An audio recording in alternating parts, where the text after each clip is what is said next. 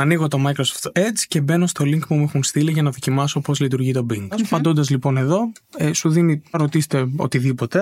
Οπότε μπορούμε να ρωτήσουμε κάτι στα αγγλικά, γιατί θα έχει καλύτερη απόκριση από τα ελληνικά. Τι θα θέλεις εσύ να μάθεις? Θα ήθελα για παράδειγμα να μάθω ποιο είναι ένα οικονομικό φαγητό για να τρώνε τα παιδιά το μεσημέρι. Ας αναζητήσουμε λοιπόν cheap food in Athens for kids.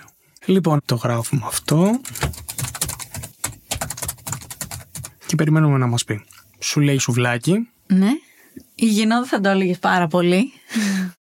Ακούτε το Βήμα σήμερα, είμαι η Μαριλένα Γεραντώνη και είναι Παρασκευή δέκα Μαρτίου. Πολλές είναι οι εξελίξεις που έχουν μαζευτεί στον τομέα της τεχνητής νοημοσύνης και μαζί μου βρίσκεται ο Χρήστος Λογαράς που γράφει για θέματα τεχνολογίας για το Βήμα τζι αρ για να τα συζητήσουμε. Χρήστο, γεια σου. Γεια σου Μαριλένα. Πόσες φορές την ημέρα γκουγκλάρεις για να βρεις κάτι στο ίντερνετ? Πάρα πολλές φορές, από το πρωί μέχρι το βράδυ θα έλεγα, τουλάχιστον πενήντα, μπορεί να λέω και μικρό αριθμό, και τις ημέρες που έχω πολλή δουλειά μπορεί και πάνω από εκατό φορές. Τι θα έλεγες λοιπόν να σου έλεγα εγώ ότι τώρα πλέον όλα αλλάζουν με την επένδυση της Microsoft στην OpenAI και την τεχνητή νοημοσύνη που εισάγεται πλέον στη μηχανή αναζήτησης στο Bing. Σήμερα βρισκόμαστε σε ένα κομβικό σημείο του ταξιδιού μας. Αυτό όμως είναι μόνο η αρχή. Σκοπός μας είναι να πρωτοπορήσουμε, να ανασυντάξουμε τις δυνάμεις μας και να συνεχίσουμε να δημιουργούμε νέες καινοτομίες για όλους. Καλωσορίσατε στο ολοκαίνουργιο Bing και Edge. Σας ευχαριστώ όλους για την παρουσία σας.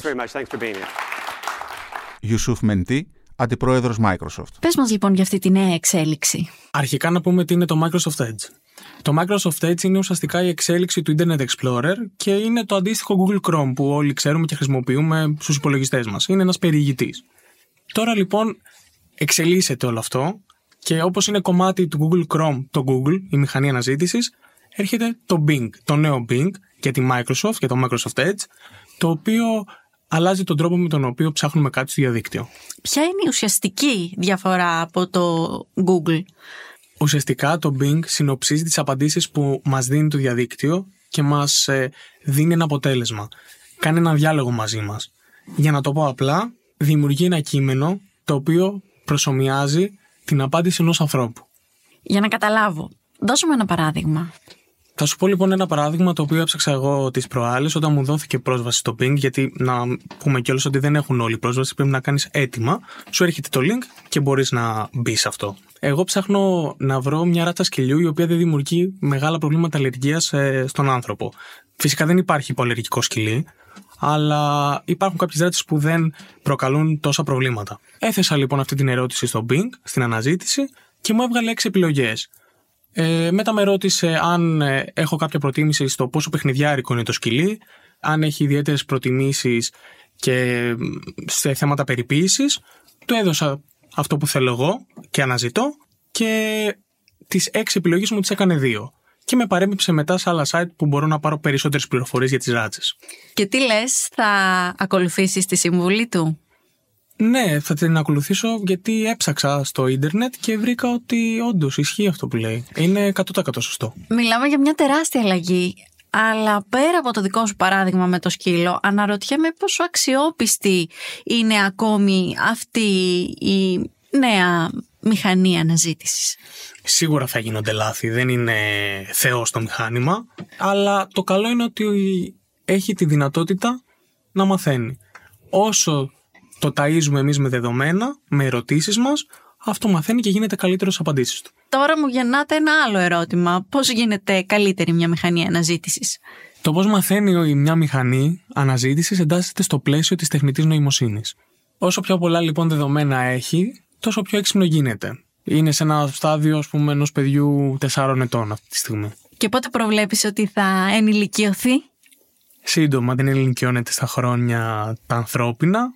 Πηγαίνει πιο γρήγορα. Όσο το τροφοδοτούν με χρήματα οι μεγάλες εταιρείες, τόσο πιο γρήγορα θα φτάσουμε σε αυτό το αποτέλεσμα που θέλουμε. Πιστεύω ότι η ανάπτυξη της πλήρους τεχνητής νοημοσύνης θα μπορούσε να σημάνει το τέλος της ανθρώπινης φυλής. Μόλις οι άνθρωποι αναπτύξουν τεχνητή νοημοσύνη που θα μπορεί να εξελιχθεί από μόνη της και να επανασχεδιαστεί με ολοένα αυξανόμενο ρυθμό, οι άνθρωποι που περιορίζονται από την αργή βιολογική εξέλιξη δεν θα μπορούν να ανταγωνιστούν αυτό που αντικατέστησαν. Άρα για τα όσα έλεγε τότε ο Στίβεν Χόγκινγκ έχουν κάποια βάση, Χρήστο? Κοίταξε να δεις. Εγώ δεν πιστεύω ότι η τεχνητή νοημοσύνη θα προλάβει να μας τελειώσει εισαγωγικά. Μπορούμε να το κάνουμε και τέλεια μόνοι μας. Τώρα, αν ε, η τεχνητή νοημοσύνη χρησιμοποιηθεί για τη δημιουργία υπερόπλων ή άλλων λογισμικών που μπορούν να απλάψουν τον άνθρωπο, τότε ναι, εντάξει.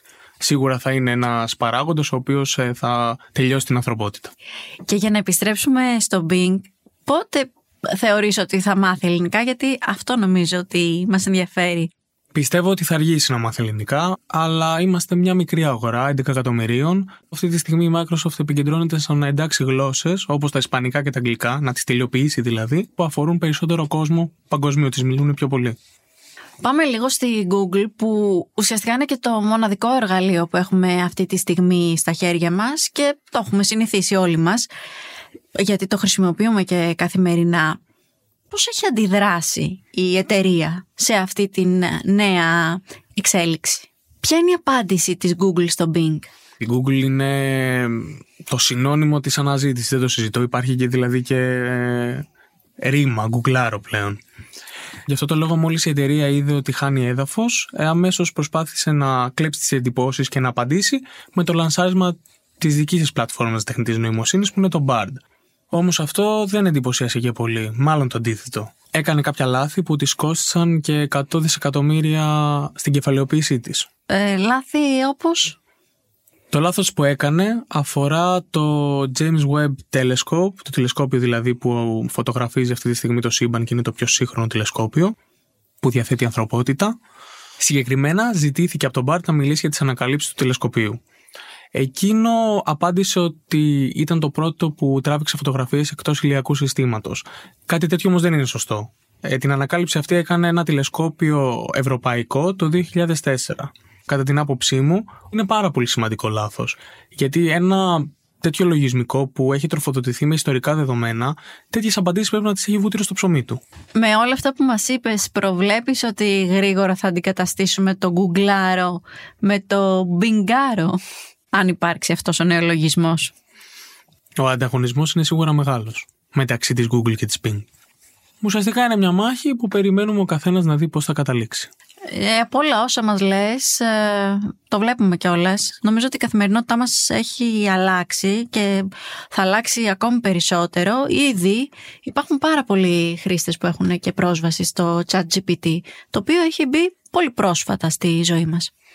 Η αλήθεια είναι ότι ξέρω και από προσωπικές ε, μαρτυρίες ότι πολλοί το χρησιμοποιούν για τη σύνταξη εργασιών στο πανεπιστήμιο. Δηλαδή ένας φοιτητής μπορεί να θέσει ένα ερώτημα για ένα ζήτημα φυσικής, το οποίο είναι ένα δύσκολο ζήτημα, να πάρει μια απάντηση στα αγγλικά, να την πετάξει στη μετάφραση της Google και να έχει μια απίστευτη τελειεργασία, χωρίς ιδιαίτερο κόπο, απλά κάνοντας μια επιμέλεια κειμένου.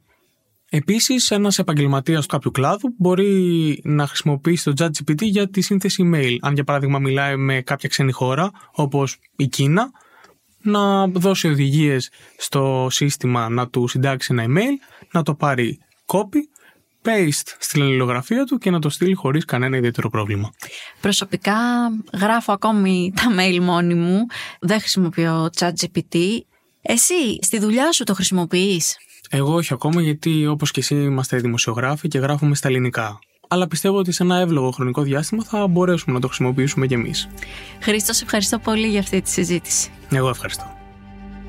Είμαι η Μαριλένα Γεραντώνη και κάθε μέρα σας παρουσιάζουμε ένα θέμα με τη βοήθεια των δημοσιογράφων του Βήματος και έμπειρων αναλυτών.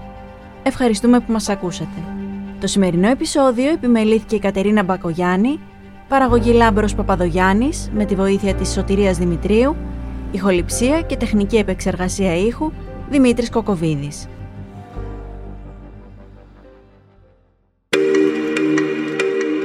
Alter Ego Media Podcast.